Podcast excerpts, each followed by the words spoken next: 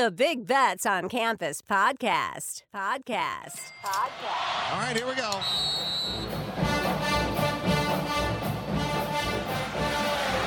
Spreading the court.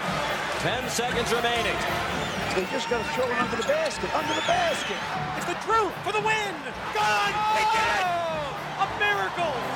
Hudgens. Double order. Hit that one from the parking lot. What's up, Degenerate Nation? Welcome to the Big Bets on Campus podcast presented by BetMGM. This is the weekend college basketball betting preview. I'm Stuckey, and joining me, as always, are Mike Calabrese and Mike Randall. A lot to get to. We will preview the weekend, a little rapid fire.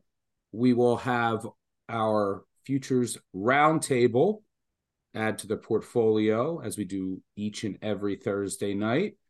But first, let's talk a little week that was, or you can go even go back to last weekend.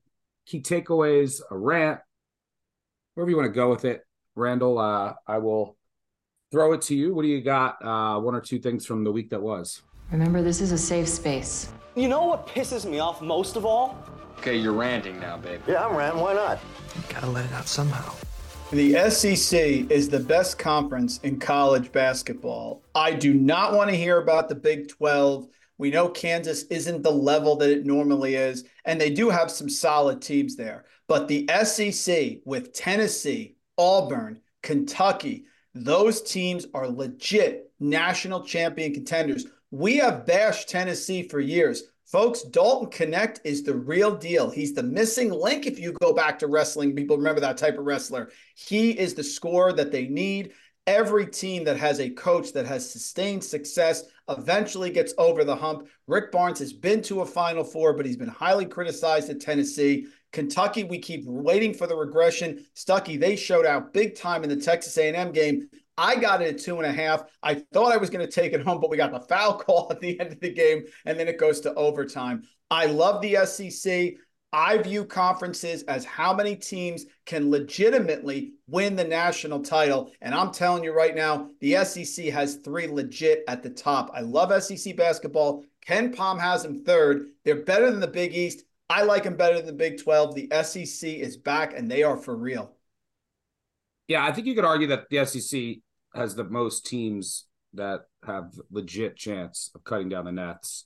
I think the Big twelve is still deeper just because the the bottom half of the S E C uh, is leaves a little bit to be desired. But yeah, if you look at, you know, how Auburn has played, uh, Tennessee, Kentucky, Alabama, uh, I I yeah, at the top of that conference is as strong as you're going to find anywhere in college basketball. I will talk some more about that in my future. I have a little, little teaser. I have something with the S E C. And, Calabrese, before I throw it to you, the Big East, we need to do something about this. There was, uh, you know, I I had a tweet that said, if Florida State makes the college football playoff, uh, I will bet DePaul every game for the rest of the year. That's how confident I was. Thank God that Florida State did not make the college football playoff. I mean, where is the bo- I don't where is the bottom for DePaul? I don't even look. I, I don't like if I if I show value in DePaul, I don't care. I'm not betting them. I mean, they lost. Here are their recent losses: eighty-four to fifty-eight to Creighton, ninety-four to sixty-nine to Villanova, one hundred to sixty-two at home to Providence. I, I mean, this team is dreadful, but I mean, they're outside. They're, I think they're about outside the top three hundred by some uh, advanced metric sites. That's right around where I have them. I, I mean, we have to come up with some sort of relegation system. Like DePaul needs to be in, you know, like at least put him in the Sun Belt. Like it just makes Big East. Oh, oh you got to buy. You got to buy on Tuesday night against DePaul. Uh, an absolutely miserable. miserable team. They're just losing by foot. Hey, teams in in you know power conference league shouldn't be losing by forty to fifty every game. It's ridiculous. Anyway, that's my rant. uh Calabrese, what do you got? I mean, I agree, not just this season, but like every once in a while DePaul should be good just based on geography. I understand that they don't have a lot of buy-in from, you know, the university and resources and yada, yada, yada. Hit on two second or third tier kids out of the Chicagoland area once a decade. Like, what is it going to take just to go twenty and eleven and make the tournament and get bounced in the round of sixty-four? That's all that Blue Demon fans are looking for. We're not asking for much from the bottom of the Big East, but I, I agree with you. It is insane. They're looking to be like Northwestern, like, yeah, I, which is I, Northwestern now. Northwestern fans are happy. They, you know, they're going to make the tournament. Uh, they're competitive. I mean, DePaul is just. Uh, they're just an uncompetitive. I mean, you look at their roster, it is horrendous. But what do you got from this week? So Randall at the top was basically talking about the power rankings of, you know, the, the best conferences in America. At this point, forget about conferences. Like, there's only really two teams that I feel like have separated themselves at this point, in Purdue and UConn. And what that's done is it's opened up this, basically this logjam of teams in the like ten to twenty-five unranked range of the A P top twenty-five. And as someone who loves mid-major basketball, I was just hoping that somebody could start to emerge and pick up some steam. And I think we have two right now. We've talked about these teams. Dayton, I think at this point, they've shown that they've gotten over their injury in their backcourt. They're cobbling together the guard play, and it's enough around Holmes because he's playing at a superhuman level. level. They're twentieth in shooting efficiency. They rarely turn the ball over, and they don't foul teams. I love that mix where it's like, if you're going to beat them, you have to really earn it. They're not just going to send you to the line. And then the second team, I know you're going to love this, Stuck.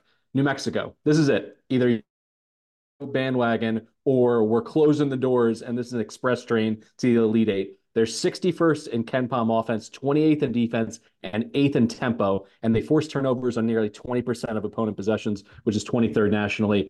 I'm in love with this team. I would argue that their starting five, Dent, House, Mashburn, Nelly Junior, Joseph, and Toppin, when those five guys are on the court, I'm not sure there's many teams in the entire country that can beat them. Obviously, you know, there's depth issues. And when you get into, you know, postseason run and tournament runs, you're, you're going to need to be able to rely on some rotational guys. But just those five, when they're clicking, I'm in love with this team. I think it is ridiculous right now that Bracket Matrix has them basically on the cut line, and, you know, they're kind of a bubble team. I think they can play their way up to, let's say, like a sixth or a seventh if they go ahead and win, you know, the Mountain West. And if they do so, I would love to have just about any number on the Lobos. So I'm going to kick it to you because you've been basically the the leader of this band for the entire season. But I think people are starting to learn after that Utah State, you know, dominating win. Yeah, dominated San Diego State, Utah State, um, back-to-back games. Yeah, and, like, the thing is, is that, I mean, I guess with, you know, I mean, they don't have any bad losses, um, which is good for the tournament. They, they've lost to Saint Mary's on the road, Colorado State on the road, and then U N L V on the road. And their analytical profile doesn't, you know, account for the fact that they, most of the year so far, majority of the season, they haven't had everyone together. Um, you know, all of their guards playing at the same time. And, yeah, the one thing, and, and we talked about some of their freshmen that I think are also going to get better over time. The one thing that can really derail them, because I agree, they're like the the uh, the mid-major that I'm going to be circling that just has the guard play and the scoring that can make a, a, a run just from a talent perspective. The one thing that can derail them is Jalen House, who's unbelievable to watch, but he's so he's kind of like the um, – you know, he's their lifeblood, but he's so aggressive, which is, you know, also the best part about it. But if he gets in foul trouble, uh, um, which he can at times, then, you know, it's it's a one and done tournament that that can really hurt them. But yeah, I agree on the talent uh, of New Mexico. All aboard uh, the Lobo bandwagon. One the tick one takeaway that I have for this week, I'll say, related to our futures portfolio, Texas A and M. I'm glad that we, like, I know that they lost to the corpse of Arkansas. Coleman didn't play, and but we he needs to he needs to play. Texas A and M, and again they shot what, six of thirty from three. But I'm happy with having them fourteen to one to make the Final Four. You know, they just still need another big to play with um, Coleman, and they they're missing like just a, a really good wing defender. But with Coleman back in the lineup, I don't think that they so there's there's they have a couple flaws and they can't really shoot. So I don't think they have national title uh, ceiling. But Wade Taylor can drag them to a Final Four, you know, especially if the if the you know if it, if you get the the path breaks right. I mean, he almost single handedly beat Arkansas on the road. He dropped forty-one. You saw him late against Kentucky. You saw him drop thirty-five against Houston. So I'm I'm excited to watch him in the dance. Uh, so, yeah, that I mean, just get in, have the path break a little right, and he's the type of guard that can just drag you to three or four wins. But let's, speaking of futures, good transition before we get to the weekend. Let's talk a little futures portfolio. We have, so far we have Houston to win the Big twelve regular season. They're, they were actually not, they were not the favorite. When we bet them, they're now the favorite, uh, even though they dropped two games. Um, and then we have Texas A and M, fourteen to one to make the Final Four. Let's go to this week. Everyone brings their case to the table, and then we vote on it. Randall, I will throw it to you. Uh, my only rule is that it cannot involve DePaul.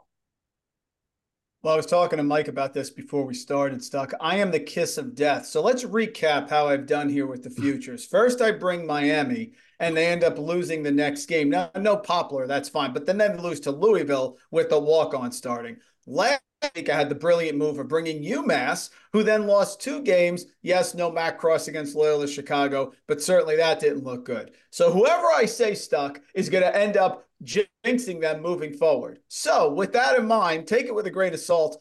But how about Wisconsin at plus nine hundred to make the Final Four? I am convinced, guys, that we have now gotten to the point where we are undervaluing good chemistry, t- camaraderie, solid teams that don't play the most exciting style, that is. Wisconsin, that is. Tennessee. Wisconsin has the type of team with the development of A J Store, who's a phenomenal explosive player for them and has gone for seventeen, fourteen, twenty-three in the last three games, that this is the type of team that can make a run in March. Why? No one's going to pick them. First, it's the Big Ten, and to everyone, it's Purdue and essentially no one else. Then you have Wisconsin, who plays a style that does not relate to the most of the country. They want the explosion. Well, they're great on offense, efficient, top six in Kempom. They're great on defense, top forty. They're fantastic on the defensive boards. They make their free throws, and they have a developing explosive player in Store who can get to the basket and do some of the things that they struggle to do. Wisconsin right now is five and one. They're coming off a loss to Penn State. So right now is the time to buy. I think they're going to destroy Indiana on Friday. Then Minnesota, Michigan State at home. All of these things, they already beat Michigan State away by thirteen. I'm getting them right now at plus nine hundred to make the Final Four. I am convinced that this could be the year for the Tennessees and the Wisconsins to make it far in the tournament because no one ever likes them to do so. Tyler Wahl also started to make his uh, free throws, which um, is important. And like, he, he looks like just more confident. He get, it, it, there's been times in the past in recent seasons when he just, and, and that's going to cost you in a big game, but you're right. Store, who I didn't know what, how that was going to play out, but they really needed a guy like that. It just didn't seem like a fit for, you know, I was like, wow, the, the Saint John's kick on to Wisconsin. It's like the, um, you know, those are like the polar opposite programs of how they've played over, you know, the past couple of years, but that it's, it's worked out for sure. And, and they, they need his explosiveness. And he's the type of guy that when you go through some droughts that he can carry you through those. And spe- uh, Stuck, speaking of which, you want to have some fun any night Wisconsin plays, try to hit a Tyler Wahl over in his points. Cause it's always around ten and a half, eleven and a half. And this guy finds a way to get right to that number. Last three games, eleven, eleven and eleven. So if you're into pain, bet a Tyler Wahl over. Fun. Either way, it's fun. Yeah, uh, I mean, I remember last year he could. Yeah, he's it. He's gotten a little better, but he couldn't finish for anything. He looked like he lost his confidence. And yeah, Max Klesman is playing really well lately as well for them. Uh, Calabrese, what do you got? I like that we're going off the board with the, arguably the least sexy top twenty-five team because I don't think we can wait any longer. I think this number is going to hang around for maybe four or five more days. The team that's leading the nation in points, that's Big Blue Nation, tenth in shooting efficiency, Kentucky twenty to one to win the national title. I just don't think we can sit on the sideline anymore with this team. And what's interesting to me, having a twenty to one ticket, I know exactly the formula to beat Kentucky, so I think I, I have a feel for when I need to hedge out of the position. If they run into an elite offensive rebounding team like Houston or Arizona or UConn, they're in trouble. But I think it's worth noting, they gave up twenty-five offensive boards to A and M, and they still took it to overtime. So you can take advantage of their clear weakness and still lose to the Wildcats, or at least find yourself in, you know, a, a one-possession game down the stretch. I like everything about the roster. I like everything about the way that this this offense is dynamic. It's not dependent on one player, and I still think there's room to grow. They're not going to all of a sudden be a top one hundred rebounding team, but I think there's incremental change they can make and some, you know, team defense decisions that they can make to get a little bit better, because if they do, I think this offense is enough to carry them at least to the Final Four. And like I said, when I'm looking at the full landscape, twenty to one just seems inflated to me, and it's available at multiple books right now. It's not just one, you know, sweet number at one shop that's hanging a stale number. Kentucky, I think this is the time to buy. All right. Well, I'm going to make an executive decision here, and I'm going to say, uh, Randall, your pick, we're going to put on the back burner until you show that uh, we, you know, a team that you pick can win a game after you pick them. Uh, and but you're going to pick between, it's going to just come down to your vote between mine and Calabrese, because I have the same team, but in a different uh, a different bet. So I'll make my case, and then Randall, you're going to be the one to decide what we add.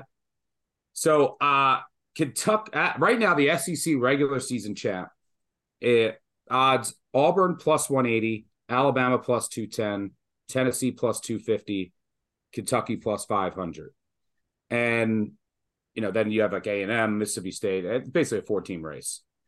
So if you look at the S E C standings right now, and this this whole also adds into Calabrese's pick, is that we we know who, you know, we really know who Tennessee is, and you know they're uh, you know an older team. Kentucky still has a lot of upside, so like they're you know they I think that you know come March, February, I think they they're only going to continue to get better. But if you look at the S E C standings right now, in case you know someone's listening to this, uh, you have Auburn and Alabama at the top at four and zero. Then Tennessee and Kentucky are three and one. Yeah, Georgia and L S U are also three and one, but they're they're not winning. Sorry to any Georgia and L S U fans. Um, so Auburn, Alabama, a game ahead, but Auburn and Alabama have played the two easiest S E C schedules so far. I mean, Auburn just played, you know, they played the corpse of Arkansas, L S U, Vanderbilt. Alabama has played Mississippi State. That's a good win, but Missouri, South Carolina, and Vanderbilt. So, I mean, if you look at their upcoming schedule, Alabama has on the road at Tennessee, then they're home against Auburn. They still play Auburn two more times. Uh, they're at Kentucky in their only meeting. Now, Kentucky does have to go to Auburn. But just the way the schedule breaks, and, you know, Kentucky's played – you know, a tougher schedule so far. They played, you know, at Florida. They played at Texas A and M. They played Mississippi State. Upcoming Kentucky schedule, you know, all, you know, Tennessee, Alabama, Auburn, they all play each other in the next week. So there's going to be just losses. There has to be. Kentucky, home against Georgia, at South Carolina, at Arkansas, home against Florida, and then they're home against Tennessee. And they actually, I mean, if you remember last year, that Tennessee defense, they're so – Uh, you know, so disciplined and structured in what they do, and they're so good. But Kentucky, just with their pure talent and how they can create in isolation, they just match up really well with Tennessee. I think they swept them last year. It was a much worse Kentucky team. So they have that going for them as well. But I, I so I think this is the time to buy it. So, like, I don't – this will be the last time for Kentucky to win. Yes, with their schedule coming up, I think plus five hundred is the lowest that we're going to get. And we talked about this. Like, I don't, I still don't believe in the, in the Alabama defense. And everyone has, you know, they're an analytical darling too. They've, here, here's who they beat since losing three straight. They lost to Purdue, Creighton, and Arizona, three really good teams. But remember, they lost at home to Clemson. They lost at a neutral to Ohio State. They've won six in a row. They beat Eastern Kentucky, Liberty, Vanderbilt, South Carolina, Mississippi State, and Missouri. Like, color me not impressed. Auburn, you know, who, you know, they lost since losing to App State. They beat Indiana, U N C Asheville, U S C, Alabama State, Chattanooga, Penn, Arkansas, Texas A and M, L S U, and Vandy. Like, wh- where are the impressive wins? I, I think both teams are good, but I think that this is probably the top of the market on both. Their schedules are going to get much harder now. I think Tennessee and Kentucky, I think it's either going to be Tennessee or Kentucky. You're getting a much better price with Kentucky, who matches up pretty well with Tennessee. So I think this is the time to buy Kentucky to win the S E C. So, uh, and, and for both of our bets, I think Kentucky is the most likely team of the top of the S E C to just continue to get better, right? From the version that we see now could be even better come March, come, you know, in a game at Tennessee that could decide this in the S E C regular season finale. Uh, so that's my case. Kentucky to win the S E C regular season, plus five hundred, and Calabrese, Kentucky to win the national title. Randall, where are we going? Uh, I don't have any issue with either, and why? Yeah, they're both great picks. I'm going to go big or go home. I agree with Calabrese here. I, for all the reasons you said, Stuck, I don't think we're going to get a better number in Kentucky. And remember, Kentucky has done better in the in the postseason tournament. They got to Elite Eight. They lost by two to North Carolina. So as much as Calipari has struggled, this is the team that he has to make a run. The reason I'm shying away from your Stuck is, of course, I don't want to lose to Tennessee by one game. And the last game of the year, which is going to loom large, is Tennessee at home against Kentucky. If that if the S E C title's on the line, that is a heavy ask for Kentucky to go win that game. So I'm going to take the future with Calabrese to win the title. I agree with him. It's a great call, Mike. We're not getting plus two, 2,000 ever again. So I'm taking them here. Let's roll, baby.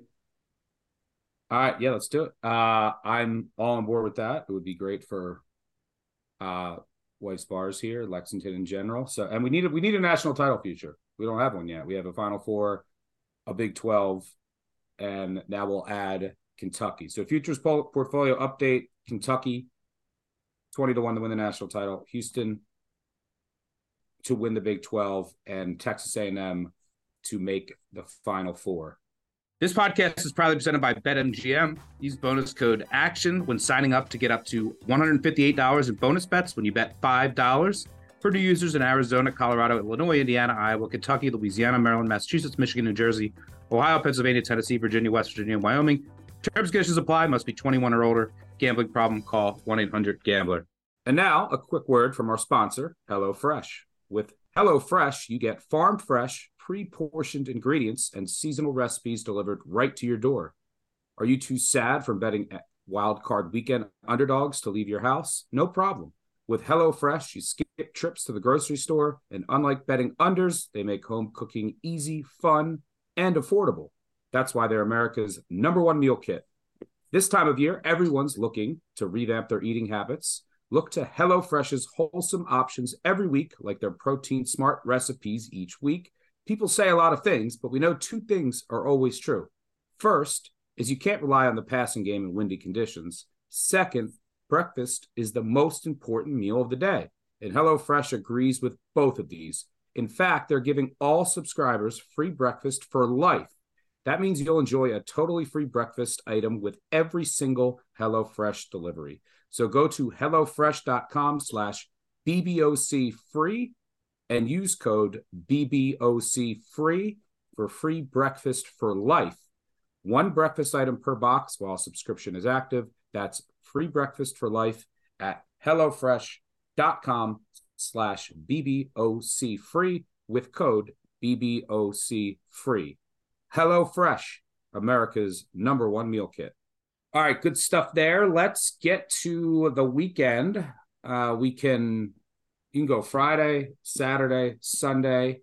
We will go around the horn until each person is out uh, of picks. I'm gonna. I'll throw out one for Sunday to get things started. I'm gonna be looking for Tulane at home against Memphis. Memphis is. I, I mean, look, Memphis has been great. They've won a ton of close games. They absolutely. I mean, there's some shooting rush. They're shooting like forty-six percent in conference play. That game against Wichita State was ridiculous. I think they made twenty-threes, but Tulane does not turn it over. Very good against the press. Those are two keys against Memphis, and Memphis, their zone numbers are bad. You're going to see a ton of zone against Tulane with Ron Hunter's matchup zone. Um, they run zone at one of the highest rates in the country. So I think it's a good matchup, good opportunity to buy Tulane, depending on what happens tonight. I'm assuming, you know, unless, you know, maybe if Memphis loses to South Florida or uh, I, I was happy that Tulane for the spot lost last night to U A B. But I think this could be a time to sell Memphis and buy Tulane. Pretty good schematic matchup for the Green Wave. Calabrese, I'll throw it to you. What do you got? I'm going to go Friday night. Quinnipiac is going to Siena. I like Siena catching eight. Uh, at least that's the Torvik projection. The Bobcats are second in the KenPom luck rankings this season, but really this play has very little to do with Quinnipiac. It has everything to do with Siena. Despite an ugly three and thirteen straight-up record, they've been way more competitive as of late. They're four and one against the spread in their last five, with an outright upset on the road against Niagara in their last game. And the whole reason is Sean Duru Gordon. This guy comes in and is averaging twenty-six and nine on thirty-six percent shooting from three-point range. Since he's shown up on December nineteenth, they're four and two against the closing number. He is arguably the best scorer in the entire conference, and all of a sudden you're putting him on a team that the public has still not caught up to. Odds makers still haven't, you know, figured this out in terms of their power rankings. So I'm going to go ahead and play it. I'm hoping to get eight. I'd play it probably down to six and a half, but I think they're going to be feisty in this game. You certainly saw it in the last one against Niagara. All right, so we got a Friday, some Friday and Sunday action, which is nice. Uh, Randall, what do you got? Yeah, we're going to start on Friday here. Indiana stinks. They have played Indiana, their road games this year. They played Michigan, won by three. That's more about Michigan than anything else. Went to Nebraska, gave up eighty-six and lost by sixteen. Then they go to Rutgers, not a, a vintage Rutgers team, who, by the way, escaped with a cover last night because Gary got hurt. They went to overtime against Nebraska.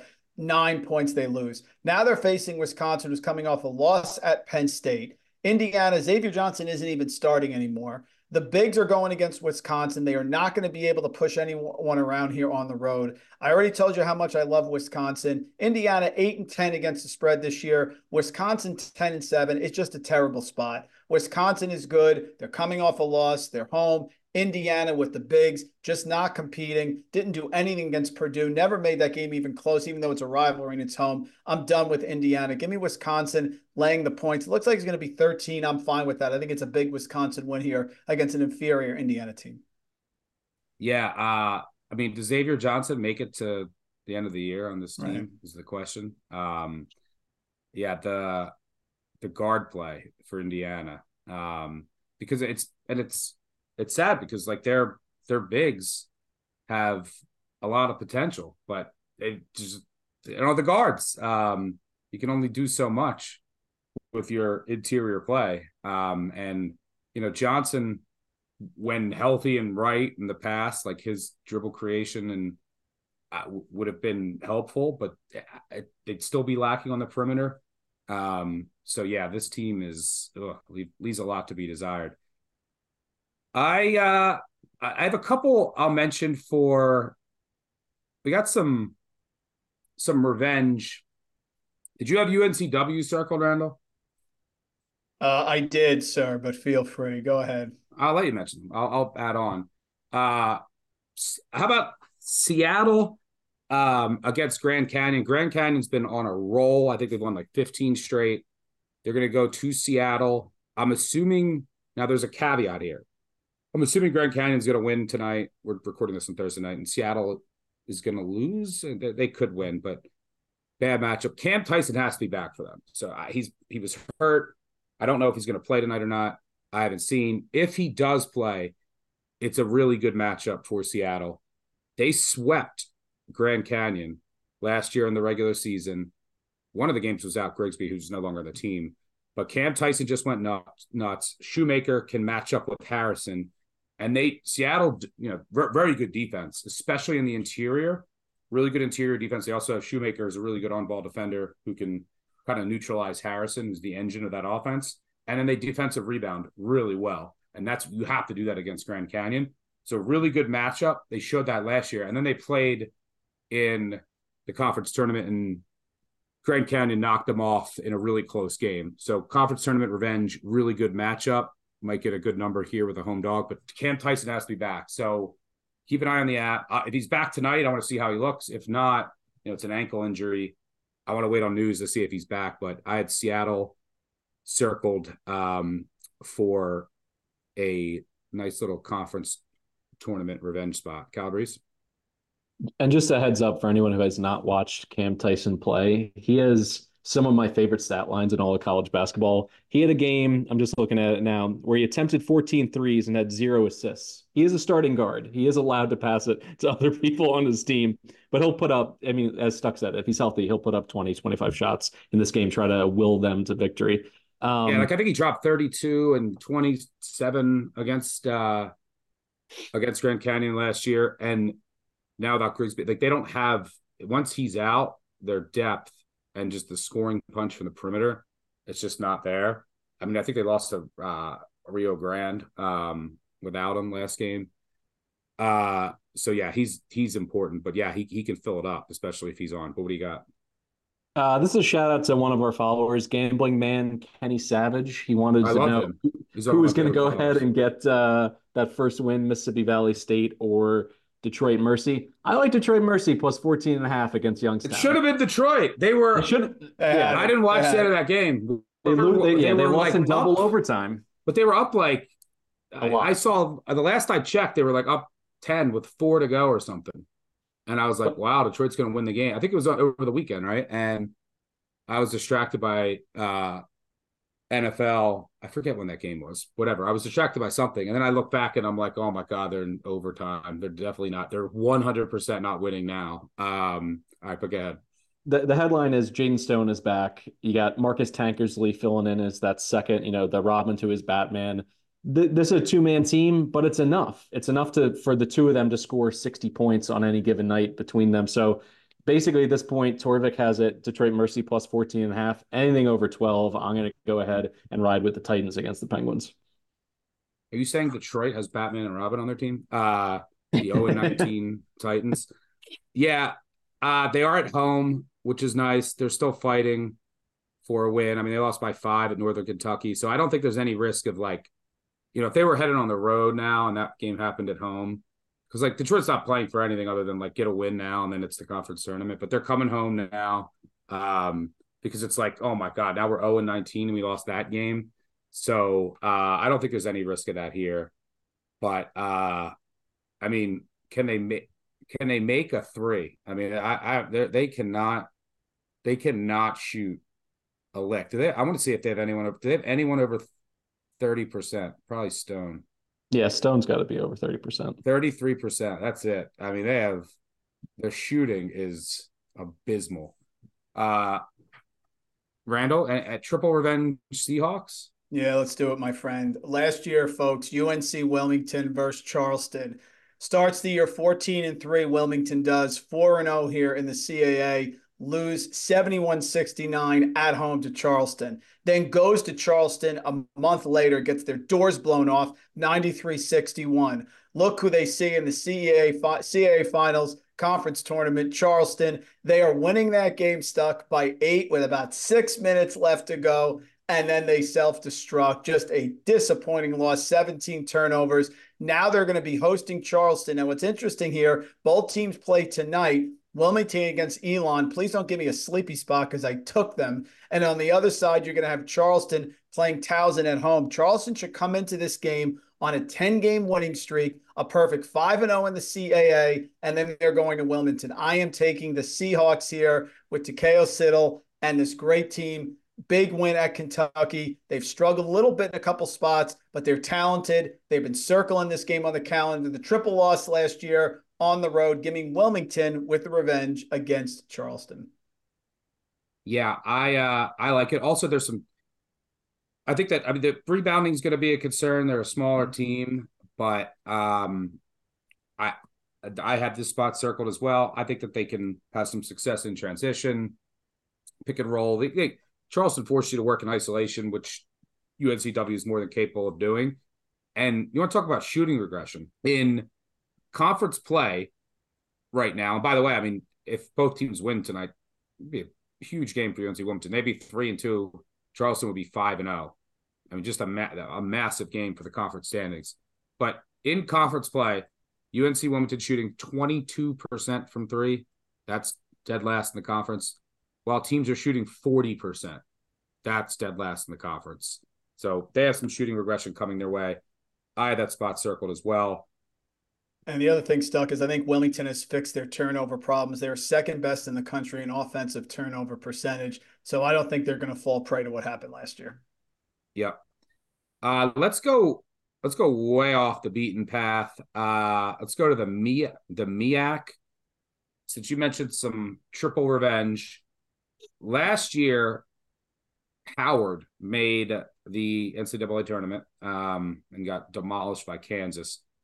But en route, they triple swept uh, Norfolk State, and they played a very bizarre game at the at the end of the year. They played uh, and they blew out Norfolk State, but then they played them in the conference tournament. They won by one on a late foul, and earlier in the season, they won by two in a game where Norfolk Norfolk lost because they celebrated too early.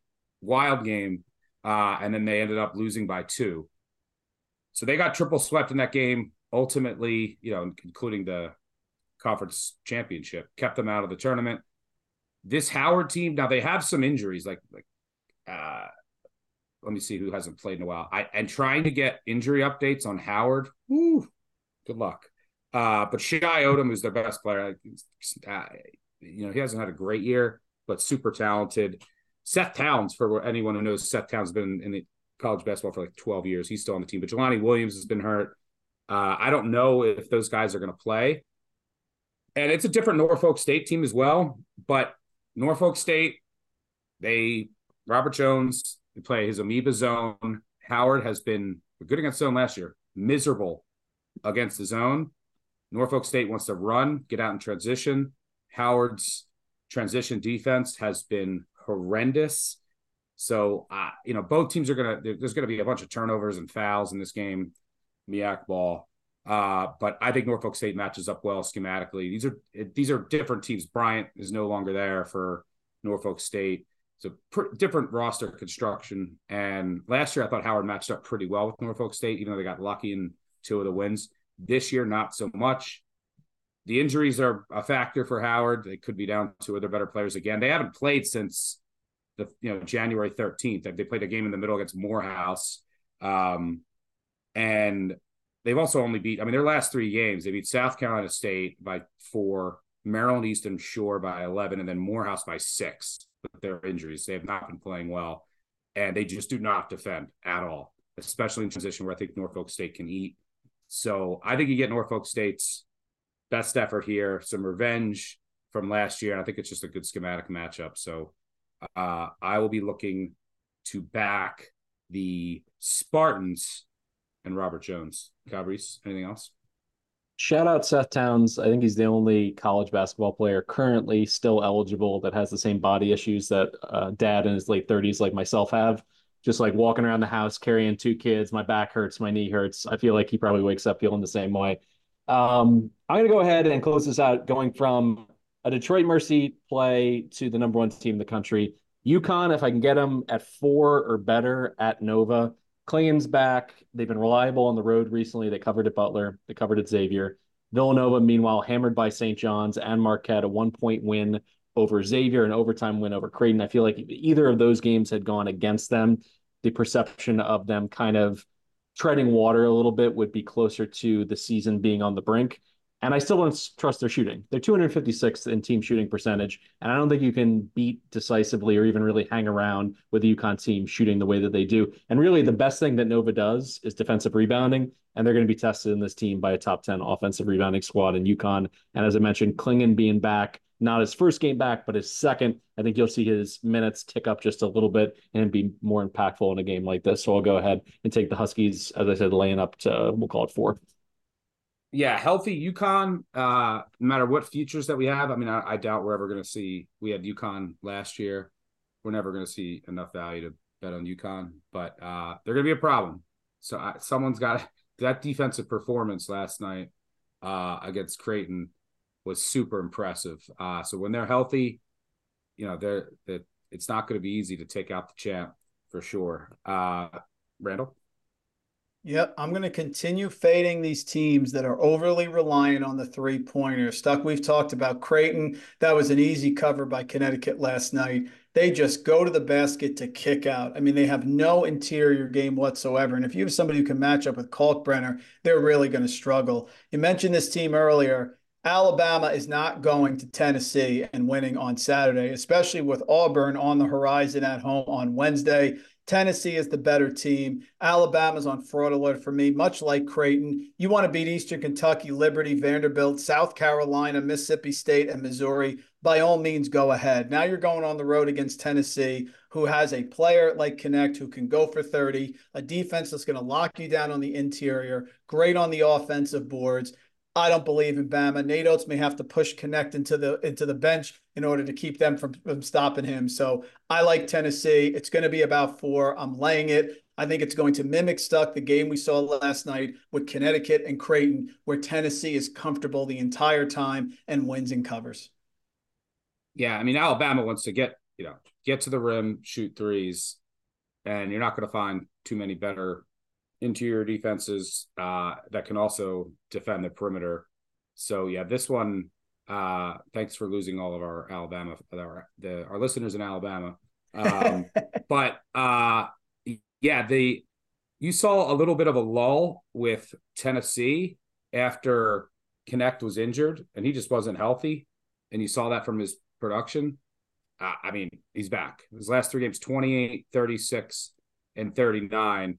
And you said it, like, that's who they need, that guy who can take over and just go nuts. And it's actually pretty crazy because, like, you you see these guys who are, you know, Connect came from Northern Colorado, and he obviously, you know, could fill it up there. But then you see them go to a power, and you never know how it's going to translate. Like, sometimes it's, oh, the, the, you know, when you're taking a step up in class, it's just not the same, right? It's easier. It's worked with Connect, and now he's like uh, he's going to get like N B A looks um, with the way that he could score at this level. Uh, I don't think anyone could have envisioned this jump and leap uh, to where he's a guy dropping, you know, thirty, thirty, thirty-six, thirty-nine in back to back to back S E C games. So he looks fully back and healthy. I agree. I had Tennessee circled. Uh, let me see what else I had out here. Um, okay, Stuck, to that point, I can't think of a player who's transferred up and had a bigger success recently than Connect. I mean, everybody talked about Max Asmus. He was the one we were talking about coming into the season. He finally had a good game the other night, but he has struggled. But Connect has been dominant. I can't remember a player in a long time coming up and being this dominant on his new team when you transfer from a small school to a, to a, a main school, Power Five school. Speaking of yeah. transfers in that game, by the way, I'm going to circle a live play. If Estrada gets in foul trouble for Bama, I think they could get boat raced in that game. Like, if he goes to the bench in the first ten minutes with two fouls, I think I'm going to hammer an alternate, you know, live line if I can get it, because I don't think they have any chance unless he scores twenty-five in this game, because their front court isn't scoring much to begin with between Nelson and Pringle. So he has to play hero ball and try to match Connect. So that's just something in terms of, like, every once in a while, I like to have those little alarms set for foul trouble for, you know, a guy who's an offensive engine. Interesting yeah. point here, uh, Calabrese. Uh, the, the school I used to work at, Creskill, went to the state finals here in New Jersey for small schools. They ended up playing a school to- called Woodbury. We were up eight with about two minutes left, and then a, a player by the name of Aaron Estrada took the game over down in Rutgers, and we lost the state finals. So I'm familiar with Aaron Estrada, that's for sure. Yeah, he can he can certainly go off. Uh, By the way, yeah, I mean, Asmus has been has been good offensively. He shot well, lacking in perimeter defense. Um, Texas, I mean, they lose at West Virginia, and then come home and lose to U C F. uh, what is what like? For, uh, first of all, Rodney Terry. I, Don't what, what a joke! Down, what, stop, what a stop, clown! Stop. Like, can we all just do the rant on that? Like, you don't get to pretend that people can't. Like, you, you do this to They're celebrate. Kids. They're kids. So people can do this to celebrate in the opposite direction. It's not. This is so soft, and it also brings out of me. This is one of my hotter takes. I don't think we should be doing uh, handshake lines in college basketball or the pros or whatever. Any sport where you physically can't beat each other up, I think it's always it ends up just ending badly. Like hockey, it's perfect because if you don't respect your opponent, they will literally just knock your teeth out in the next game. And football, it's like every single play you're risking injury. But basketball, it's just like all these fake tough guys and the coaches are fake tough guys. Like, enough of this crap. Yeah, I my my uh, shout out uh, to my friend Jordan Majeski. Uh, his good great stuff uh, on college basketball. Check him out if you haven't on Twitter uh, at JorCubsDamn. I remember reading something he was like last year. He said Texas is playing so well that they're going to end up uh, signing. He probably doesn't even remember saying this, but uh, I just remember random things. But he was like, Texas is playing so well right now, or something along those lines, that they're going to end up signing Rodney Terry to uh, a long-term contract and regret it in eight months. They, that's certainly true right now. Um, but Tyrese Hunter, what has happened with Tyrese? I, he just looks uh, – this is a guy that he tested the waters in the N B A, super talented kid. He had four points against West Virginia, seven against U C F, had eleven points in fifty minutes. Um, look, standing around, um, he had, he has the keys to this offense, and he just continues to just drive the car into a lake. I, I don't know what is I don't know what's going on with him um, or this team. Like, their perimeter D has issues, so now they're going to play Baylor. Uh, Baylor's D has issues as well. I mean, if there's ever a get-right spot, I don't know if I can put my money behind Texas right now, but it would be at home against Baylor. Um, I'll I'll throw out a couple more. You want to get real scary and bet a shitty team? I might look at Mercer against Samford. Um, you know, Samford has been absolutely on fire. Oh, don't, are... don't bring Stuck. I'm sorry. Don't bring up a chore, a chore. Having seventeen combined three-pointers in two years, and then against Western Carolina, he pumps in thirty-four. He's five and nine. I'm sorry. You hit a nerve here. Please. I'm not betting Stanford. Relax. I'm, I'm going to be with – I'm I'm fading Stanford. So they, yes. But big game, they beat Western Carolina on the road. They now have the nation's longest win streak at sixteen. Um, but, I mean, if you dig into it, uh, the uh, best win besides Western Carolina was, I, I don't know, Belmont. Um, so they haven't played anybody. Super fun team to watch. They, you know, it's buckyball. They want to get up and down the court. But, you know, they get that huge win on the road. Now they come home to play Mercer, who's been bad. I mean, there's, I'm not going to sit here and tell you Mercer's been good. Um, but they also have next up. I mean, this is their classic sandwich spot. So I think the line, of, this is probably the peak of the market on Samford, and they could come out just a little flat knowing they can beat Mercer. They have Furman on deck, and you might think like, ah, oh, Furman's a little down this year. Still a good team, but uh, Furman swept them last year, and including in the regular season finale for the conference title, they want that game. So I think this is peak of the market, and uh, on Samford, and you also, you know, could get them just a little emotionally flat against Mercer. And they could, Mercer might be able to force some turnovers, and, and Mercer is super undersized. Like, they have no size at all, but so is Samford. So like their their lack of size doesn't um doesn't really hurt here. Now Samford does press and play zone, which Mercer has been bad against both, but I just think we might get too high of a number here. And then another buy low. I mean, Kansas State, tricky spot. They're, you know, they've been pretty lucky in a lot of close games, but they just beat Baylor in O T. They have Houston and Iowa State on deck. Now they're hosting Oklahoma State. Oklahoma State's only team winless in the Big twelve. They've just been blown out in a couple straight. You'd think that they show up here. Uh, they can defend near the rim. That's what Kansas State wants to do, is just get to the rim. And Kansas State, I mean, no one can make a three against them. I think teams are shooting like twenty-two percent from three in league play. And they don't even – they, they you know, they underscreen. So, like, they're, they welcome threes. There's one thing Oklahoma State can do. It's shoot the three. They can defend the rim and shoot the three. So that actually works in this matchup. Um, and, you know, conference strength to schedule disparity. Kansas State's had a pretty easy one. And uh, Oklahoma State also doesn't foul, and they can compete on the defensive glass. Those are that's important against Kansas State. So, again, another team I'm not in love with, but I think it's a decent spot, and we might get just Kansas State a little flat, and I would assume Oklahoma State should be motivated here. Here's another one I'm, I'm curious to get your thoughts on. Clemson at Florida State. Little Florida State's won. I don't know. They're like in top, near the top of the A C C. They've won what, six or seven in a row. Clemson's been a mess. They've lost four or five. But there's – when you're going up against this Florida State team, There's very aggressive, hyper aggressive defense. You can't turn it over. They're going to press a lot. Clemson doesn't turn it over. Clemson has graded out elite against the press. You know, and they played teams like, you know, good press teams, like a team like Memphis, teams that, that are really pressure you, uh, U A B. Um, and so they don't turn it over. They can handle the press. And I, I mean, this has to be the bottom of the market. And you want to talk about regression. Clemson shooting twenty-nine percent from three in league play, dead last in the A C C. Opponents are shooting forty-three percent from three, dead last in A C C play. They've lost four or five. They, they should be seething after that double O T loss against Georgia Tech on Tuesday. Meanwhile, Florida State's coming off back-to-back road wins, including a big road win against Miami. Um, I think this is probably the time to buy Clemson on the road. Randall, would you agree there? Yeah, the only thing that worries me is that Clemson has Duke coming up after that, but I agree. Florida State is the team that you want to buy when they're they're cold and when you want to fade when they're hot.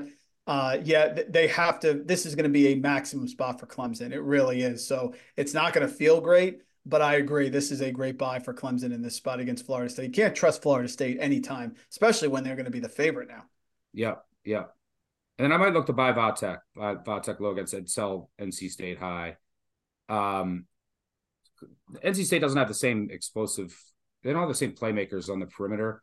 Burns might do some damage on the interior against Vautech, but um, I think we might get a decent number with Vautech. But that's all I got.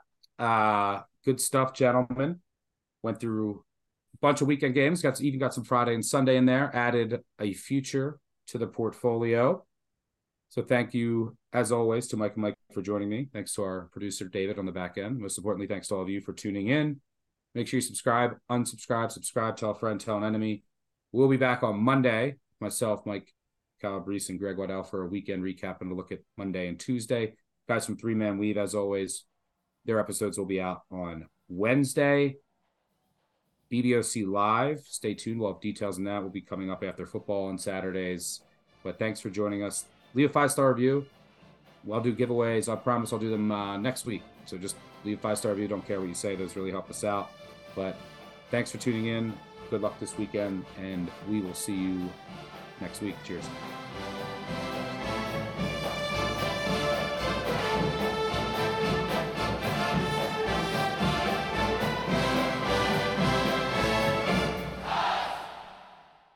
Action Network reminds you, please gamble responsibly. If you or someone you care about has a gambling problem, help is available twenty-four seven at one eight hundred gambler.